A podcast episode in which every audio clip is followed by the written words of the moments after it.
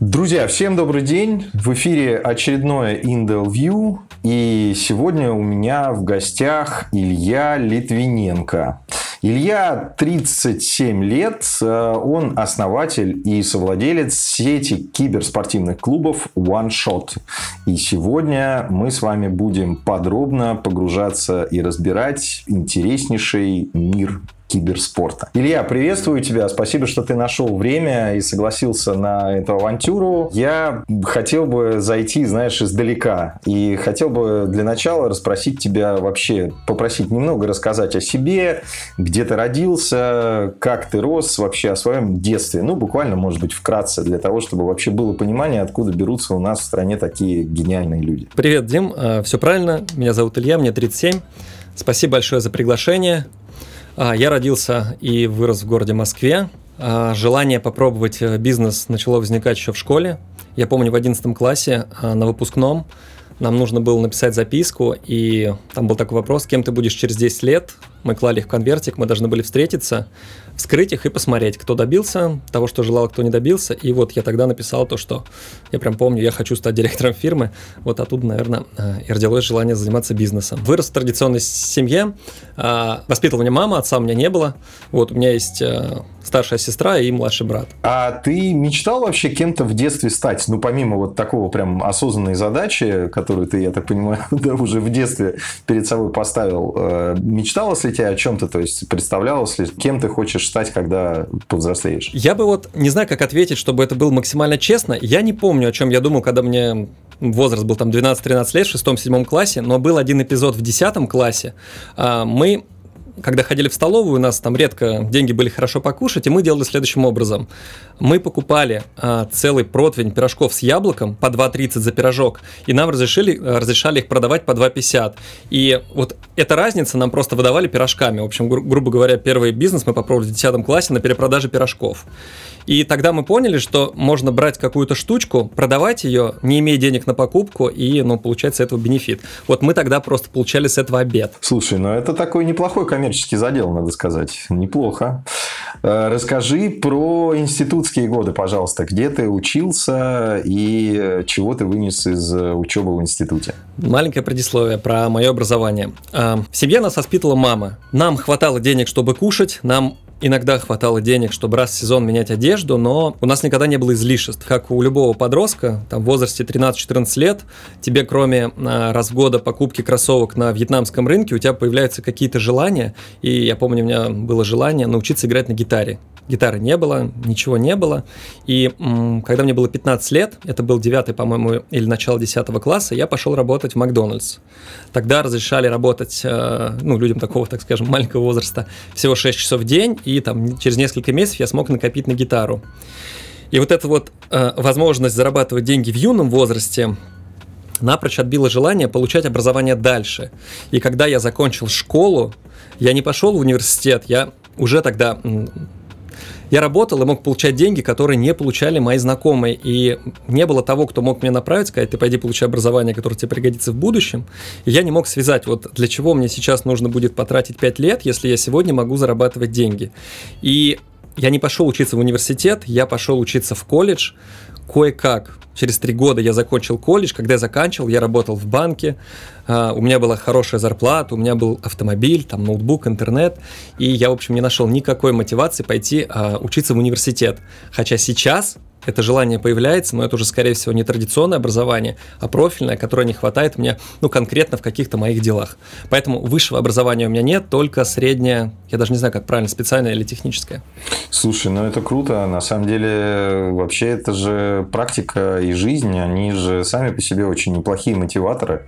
Поэтому я так понимаю, что даже, возможно, ты по сравнению с э, своими одногодками, может быть, даже и большему научился, потому что у тебя была такая концентрированная определенная бизнес-практика, если я правильно понимаю. Теория я не знаю с точки зрения теории, но с точки практики, да. Скажи, пожалуйста, Илья, как ты считаешь, что оказало в юности наибольшее влияние на твое формирование как личности? Я думаю так, вот э, мы в детстве, у тебя была какая-нибудь деревянная игрушка, У меня это было, я даже не знаю, это какое-то приспособление, наверное, для там ремонта или еще для чего-то.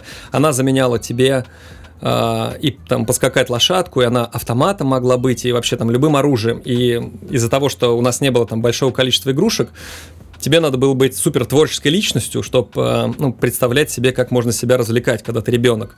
В общем, грубо говоря, там с фантазией у меня, мне кажется, у меня нормально. И из-за того, что мы жили, ну, так скажем, в большом недостатке, а ты видел, как бывает по-другому, вот этот разрыв тебе показывал, что, ну, хочется больше, а как это сделать, и ты узнавал, а как вообще, ну, вот люди зарабатывают деньги, а как зарабатывать, ну, например, не столько, сколько зарабатывает мама, потому что настолько мама работала, а как ну, зарабатывать больше. Ну, и вот такое вот любопытство, любопытство, чтение книг, и вот, наверное, сформировался образ, что хочется заниматься бизнесом. Сейчас, конечно, другие мотивации, но в целом тогда это было вот важно, да. Это, скорее всего, это книги какие-то вот а, люди образа.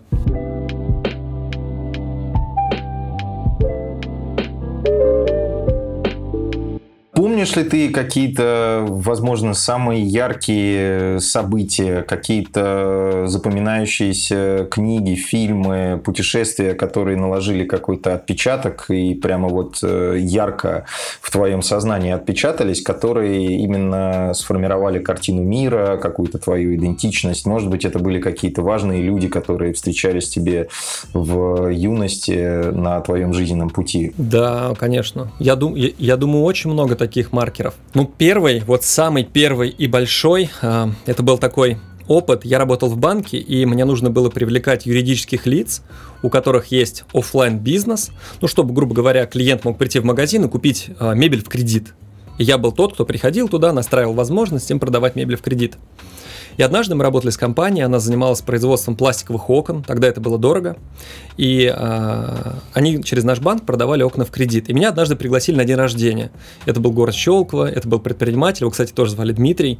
И я помню, я приехал к нему, это был загородный дом большой, и, ну, как бы я заглянул туда, где я никогда не был. И это было там это были гости, это были там красивые автомобили, это был ухож... ухоженный участок. Мы провели время, я увидел вот, что есть люди, ну, которые могут быть для тебя ориентиром. И это вот сильно меня впечатлило, я оттуда уезжал, у меня прям такое рвение было, что типа я вот нашел то, что мне нравится, я хочу приложить всю энергию, чтобы оказаться там. Я не понимал там плюсы и минусы этого, но вот тогда мне, для меня это было таким очень явным ориентиром. И вот э, этот огонь помогла поддержать одна книга. Я ее случайно увидел у моего коллеги. Это была книга э, Владимира Довганя. По-моему, она называлась в чем смысл жизни или что-то такое. Я сейчас несколько иначе, ну, как бы смотрю на эту книгу, но тогда я ее взял, это была книга, где мужик рассказывает, там, поднимай задницу, занимайся делами, а, найди себе какую-то цель, возьми ориентиры, двигайся в ту сторону, будь неумолимым там и так далее, и ты, забьешь, и ты добьешь каких-то результатов. И я помню, меня она вообще настолько потрясла, что я ходил, бегал, там родителям ее показывал, друзьям, и говорил, просто прочитайте, это же там сокровища раздают лопатой, вам ничего не стоит, прочтите. Ну, не знаю, не, не многим людям она была интересна, но меня она тогда очень сильно разожгла. Круто.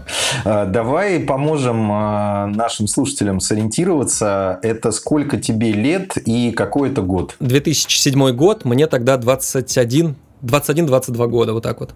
Давай немножко спрошу тебя, попрошу тебя рассказать о твоем карьерном пути, об опыте твоем в найме. Вот с чего все началось и вообще как все шло, как был э, найм для тебя вообще, что ты из него вынес и как он складывался. Первая работа это был Макдональдс. Мне было жутко стыдно работать, э, потому что одноклассники приходили кушать, а мы там убирали залы, туалеты. Но вот у меня была конкретная мечта, мне нужно было купить гитару. Где-то полгода я отработал в Макдональдсе, купил гитару, и потом я просто увидел возможность зарабатывать больше, занимаясь одним и тем же. А, я прошел какие-то достаточно простые курсы официанта и бармена, ну, бармен, наверное, громко связано, а, официанта и помощника бармена, и а, около года, полутора лет работал официантом. Мне кажется, вот на этой работе я понял, что, что такое сервис, что такое, вот как можно общаться с гостями, как можно там помочь улучшить всем настроение. Мне кажется, вот официант, он не просто приносит еду, он иногда может такой функционал выполнять, там, иногда даже там какую-то роль психолога. Какие-то базовые коммуникации налаживать с людьми, которых ты абсолютно не знаешь. Вот а, это была работа официантом. А после этого я устроился работать в банк, были какие-то неимоверные требования, чтобы туда устроиться. Я туда просто пришел, у меня не было ни образования, ни опыта работы. И 3-4 собеседования меня взяли на испытательный срок. А, я тогда сказал, что да-да-да, я учусь в университете, скоро покажу вам диплом. там буквально последние курсы, хотя я не учился в университете. Они сказали, да, отлично, принеси.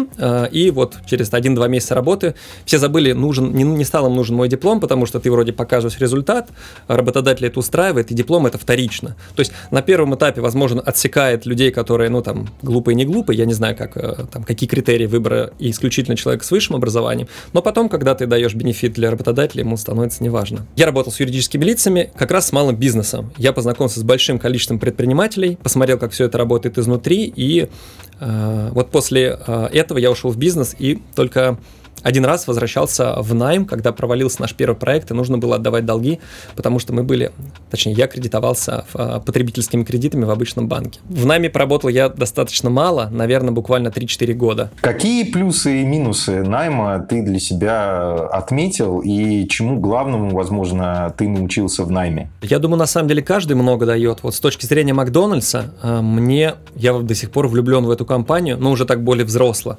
Не с точки зрения как работодателя, а с точки точки зрения как бизнес, как а, неимоверно исключительное и суперэффективное выстраивание процессов, как работает их логистика, как а, загружены а, сотрудники, потому что мы работаем в фуд-сфере, я также являюсь франчайз Додо Пицца, и поэтому часто оглядываемся на Макдональдс.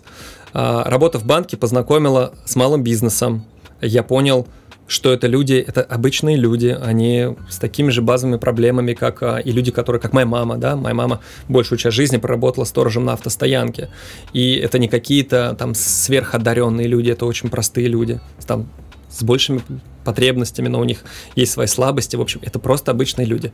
И вот, э, наверное, работа в банке, э, так скажем, вот этот рассеял туман, когда между тобой и твоей целью большой разрыв, и тебе кажется, ну, чтобы стать предпринимателем, надо получить там executive MBA, желательно где-нибудь за границей, а здесь ты понял, да нет, вот это вот такие же люди обычные, там некоторые из них там имеют такие ряд там слабостей, которые не мешают им быть предпринимателями, поэтому вот э, как раз банк помог проложить эту дорогу, ну, хотя бы даже ментально просто открыл эти дверцы. Уроки карьеры, которые ты для себя вынес, чем ты пользовался, когда ты открывал э, свой бизнес, то есть в чем-то тебе найм помог открыть свой бизнес?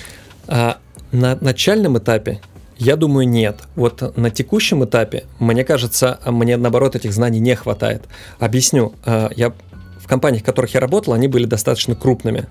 И я видел только малую часть процессов, и мне их было сложно соотнести с нашим, особенно там первым бизнесом. Наш первый бизнес, он был там крошечный по меркам тех организаций, где я работал, поэтому скорее нет. Но вот работая сейчас, и когда у нас компания масштабируется, мне как раз вот не хватает знаний, как настроить там системный менеджмент, как создавать разные отделы, там департаменты и так далее. Вот как раз сейчас этих знаний не хватает, но я, честно говоря, их уже не помню, не уверен, что они были актуальны, потому что это было 15 лет назад.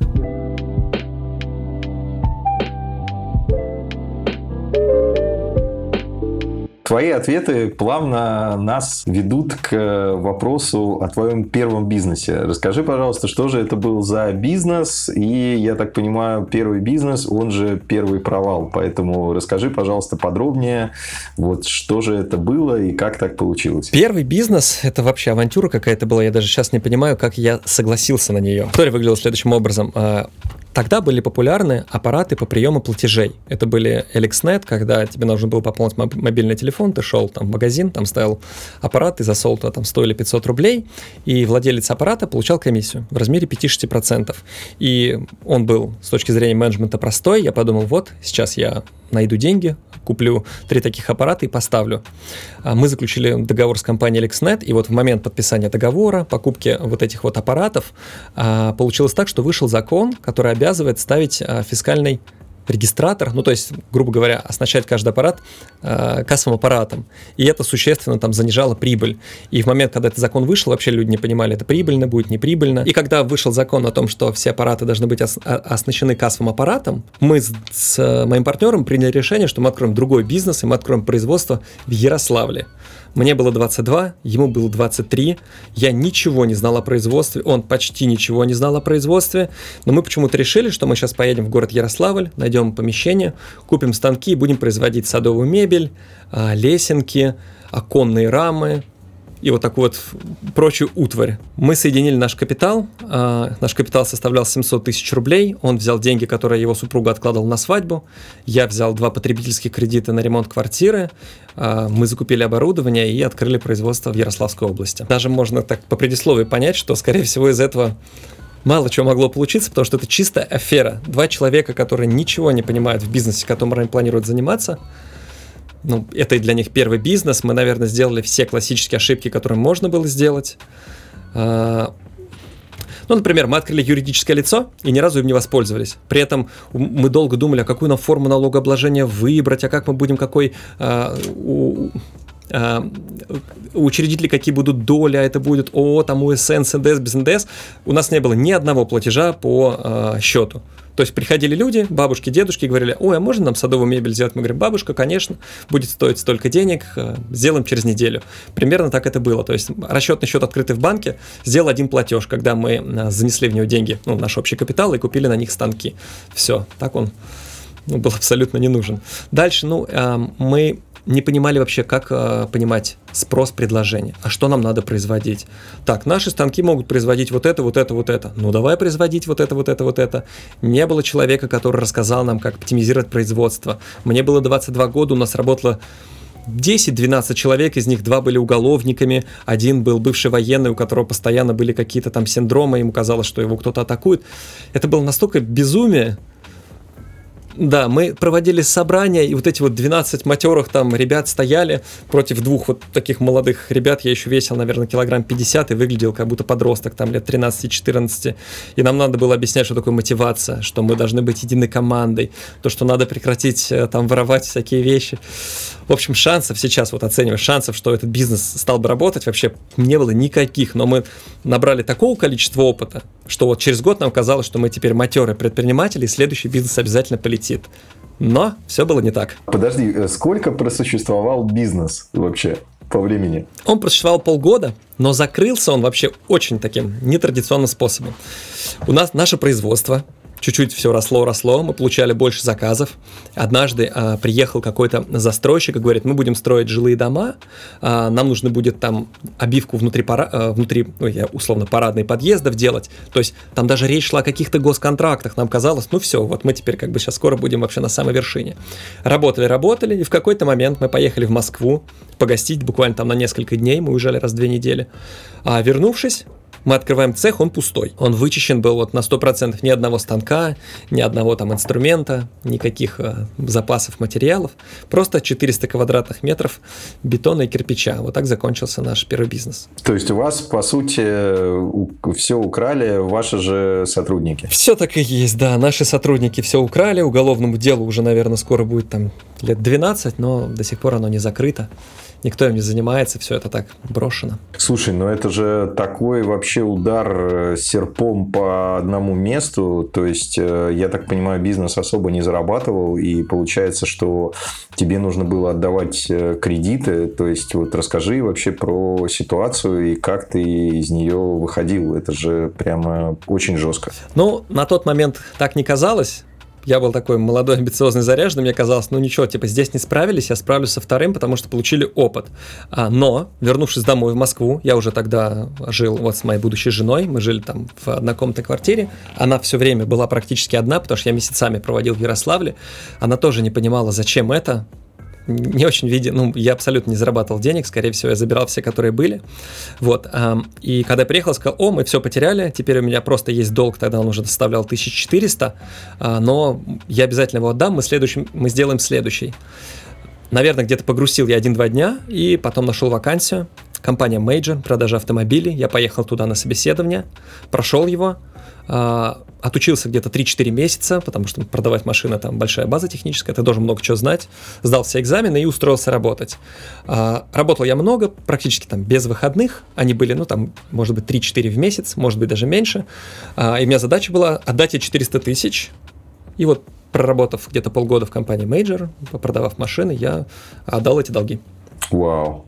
Слушай, ну это какой-то прям ты несгибаемый, несгибаемый э, какой-то железный человек. То есть люди там уходят в запой, люди продают имущество, влезают в еще большие долги, уходят куда-то на дно. Здесь человек там пару дней погрустил, засучил рукава и... Слушай, а как это воспринял твой партнер э, тогдашний? Вот мне кажется, ему было значительно тяжелее. Он такой человек э, достаточно приземленный, в том смысле то, что если он берется за дело, он его до конца делает. Я, наверное, такой немножко больше витаю в облаках, у меня какие-то рождаются новые идеи, и у нас было прекрасное дополнение.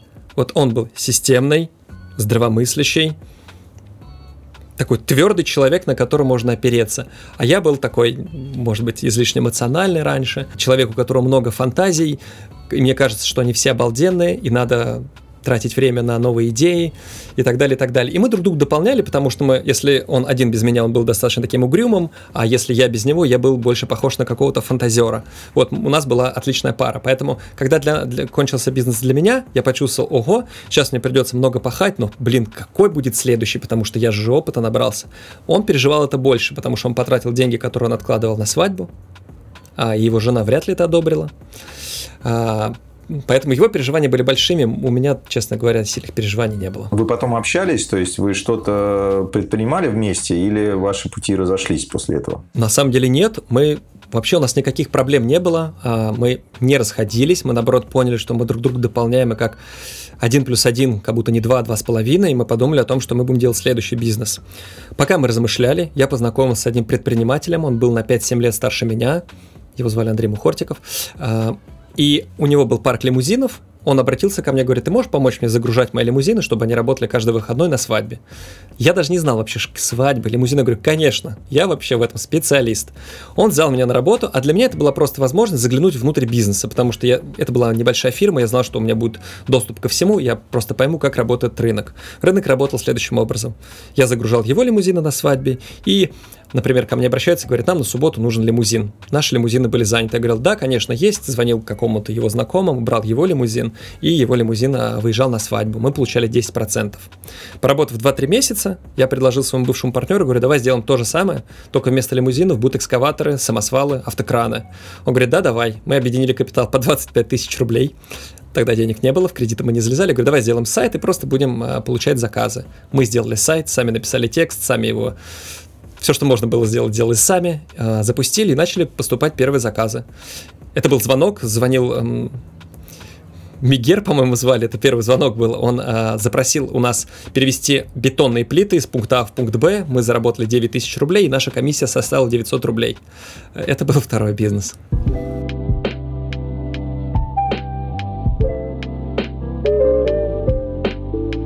Хочу тебя спросить про как раз э, мышление и какие-то качества личности. На твой взгляд, вот что заставляет людей э, в моменты каких-то больших потерь и неудач просто, условно говоря, анализировать, делать выводы э, из ошибок и начинать заново сначала с таким же позитивом и с такой же энергией. Вот вместо того, чтобы там пережевывать, переживать, как-то обжигаться и больше к этому не возвращаться. Вот что двигало тобой на тот момент? Что это за тип мышления или что это за тип характера, на твой взгляд? Вот если говорим про тот период и нынешнее время, я бы, наверное, сейчас ответил по-другому, как сейчас. Но тогда а, у меня была просто лютая жажда узнавать что-то новое. Я был достаточно любопытным молодым человеком, и я ввязался вот в любые истории. Если я знал, что я могу что-то узнать, и это приблизит меня, ну, то есть к моим интересам, к моим целям, то мне, мне даже не надо было спрашивать, хочешь, не хочешь. Я тот, кто говорил, да, всегда, куда угодно. Вообще любой кипиш, кроме голодовки. Я с любыми знакомыми был готов заниматься любым бизнесом, только вот я понимал, что это просто как бы э, расширит мой кругозор, я немножко узнаю нового. Ну, как бы мне просто нравилось учиться, наверное. Слушай, а на что, если не секрет, э, вы тогда жили? Ты говорил, была однушка, вы жили с, с твоей будущей женой. Откуда вообще, кто зарабатывал и что это были за заработки? И, кстати, это какое время? А, это 2009-2011 года. Мне было тогда 22-26, вот этот период. У меня была зарплата 30 тысяч рублей во всех моих бизнесах. Вот такая прям была, ну, типа, фиксированная во всех. Не знаю, почему именно эта цифра, да. И вот мы на нее и жили. Ну, то есть денег совсем не было, вообще не было, прям тотально не хватало. Э, соответственно, жена э, твоя будущая не зарабатывала? Она в какой-то период работала, да, а потом а, мы запланировали детей, и э, она была в положении, она уже не работала, когда она была в положении. Вот, мне, вот как раз это был период, когда мне было там примерно 23, 24, 25, вот так вот. Слушай, ну, э, очень захватывающая, стремительная история. Что стало с э, вот этим агрегатором индустриальной техники? А, это вообще был супер интересный период в жизни. Мне он до сих пор кажется самым драйвовым. Мы начали работать, привлекать заказы, у нас там 1, 2, 3, потом 25 в день случалось, мы поняли, что ты ни за что не отвечаешь, вообще ты просто связываешь клиент А с клиентом Б, получаешь 10%. Мы начали зарабатывать, зарабатывать по тем меркам достаточно много, а, и в какой-то момент мы поймали заказ в Москве, а, который был сроком на один год. Нам попросили огромный парк техники, мы начали поставлять чужую технику, а потом увидели, типа, а давай начнем покупать свою. Мы уже тогда могли. А, мы купили первый экскаватор Caterpillar. Я помню, мы приезжали там забирать его к дилеру. Он был новенький, красивенький, такой настоящий, прям американский. Такой трудовая машина. Это был экскаватор, да. Стоил он тогда, по-моему, в районе 6 миллионов рублей. Это был 12 год. А мы купили его в лизинг, а, поставили его на объект, он начал работать, и он просто там выкапывал огромное количество денег. Ну, он приносил действительно много денег. Когда он работал, он приносил огромное количество денег. Мы такие, а давай не будем останавливаться, купим второй, третий, четвертый, пятый. И у нас в итоге в парке было 8 единиц техники буквально через два года после э, вот, начала нашей организации. Но у этого была просто одна огромная ошибка. Мы вообще не понимали, что такое финансовый учет. У тебя проблема в том, что у тебя разные потоки поступления денежных средств. Ты можешь получить деньги от заказчика, которые не твои, а работает чужая техника, и ты должен отдавать 90%, оставляя свою комиссию. И мы все время путали, мы даже не знали, а где наши деньги или не наши. У тебя просто много денег на счете, ты выплачиваешь зарплаты, там, аренды, платишь лизинги, тебе кажется все хорошо. А в какой-то момент, из-за того, что мы не понимаем, что такое нормальный финансовый учет, мы приходили к тому, что у нас на счете там 1 миллион, а тот, кто давал нам свою технику, говорит, вы мне должны уже там 2. И мы такие, подожди, как так-то? Вроде мы, у нас много денег, но на самом деле мы много должны. Мы столкнулись, ну, впервые, что такое кассовый а, разрыв. Интересный опыт был. Ну, мы достаточно быстро выпутались из него, но 2014 год принес кризис, когда все стройки закончились. А, у нас закончилась работа, у нас большой парк техники, который требует зарплаты всем машинистам, а, ремонтникам и а, банком, и вот это вот, вот и началась э, жесть. Я сразу спрошу, а вот какую-то такую э, операционную рутину вы кому-то делегировали или вы старались всему учиться сами на своем личном опыте? То есть был ли там банально там какой-нибудь бухгалтер, юрист, там какой-то операционист? Да, был бухгалтер, который просто называл нас шизофрениками потому что это была взрослая женщина, наверное, лет 60 на тот момент. Она смотрела, что мы делаем, и она говорит, вас точно посадят в тюрьму, это просто вопрос когда. Ну, то есть это не вопрос да или нет. Вот. А, а нам казалось, что она просто, ну, не в тренде, она, наверное, не понимает, вот мы лучше понимаем. Вот. Во многом она была права. Но а, у нас был один менеджер, это девушка, она была наша ровесница, тоже такая драйвовая, вот, и мы втроем все это делали. Нас, на самом деле, всего трое человек управляло всей этой организацией. Слушай, вау. Ну, не останавливайся. Что же было дальше? 14 год, заканчиваются заказы, и каждая машина требовала выплаты порядка 80-90 тысяч рублей в месяц. И это примерно полмиллиона рублей в месяц надо было выплачивать банкам. Заказов нет, платить нечем, и мы начинаем расплачиваться машинами. Мы продаем одну, чтобы закрывать кредиты, потом вторую, потом третью, потом уходят наши партнеры.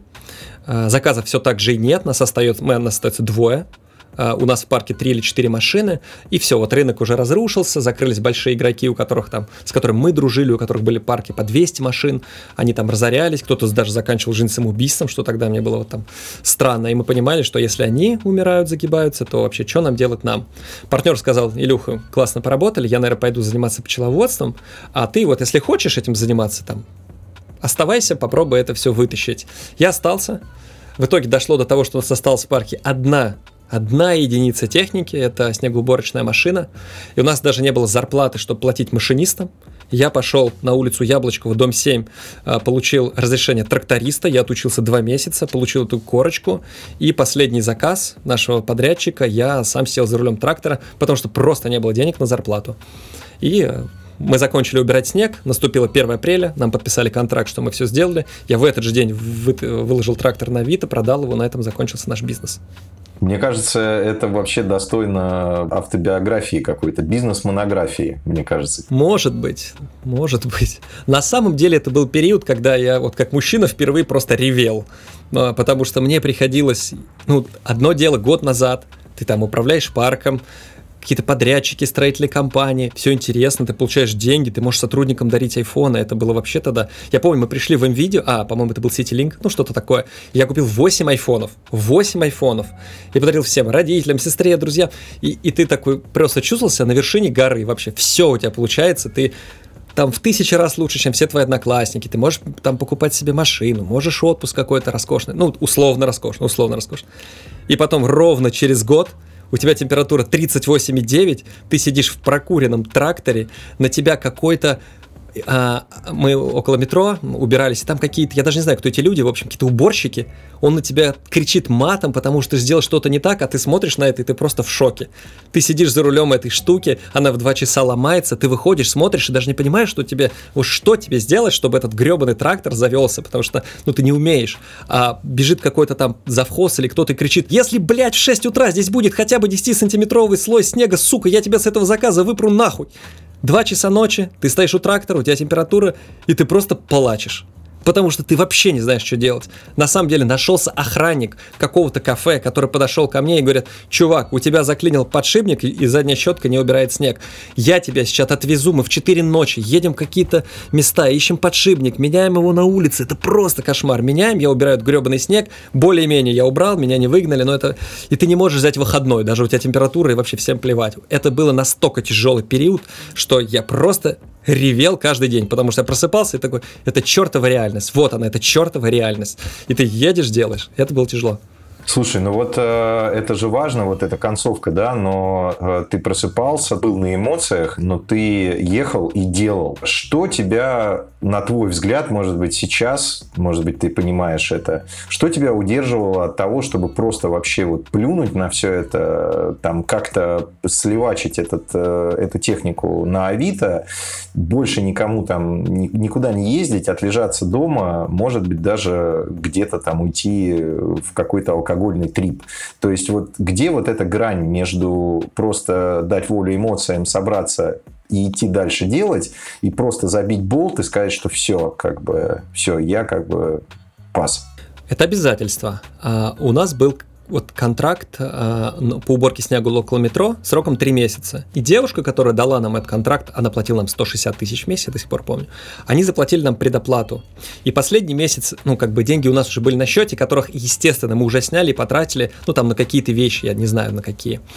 А, и, я не мог просто уйти, потому что если бы я ушел, во-первых, ну, она бы, как ген, она была подрядчиком, ну, у нее были проблемы, поэтому, ну, наверное, просто обязательства не позволяли уйти. Типа, надо было сделать, потом уйти. Это 14 или 15 год, точно не помню, скорее 15 даже, да.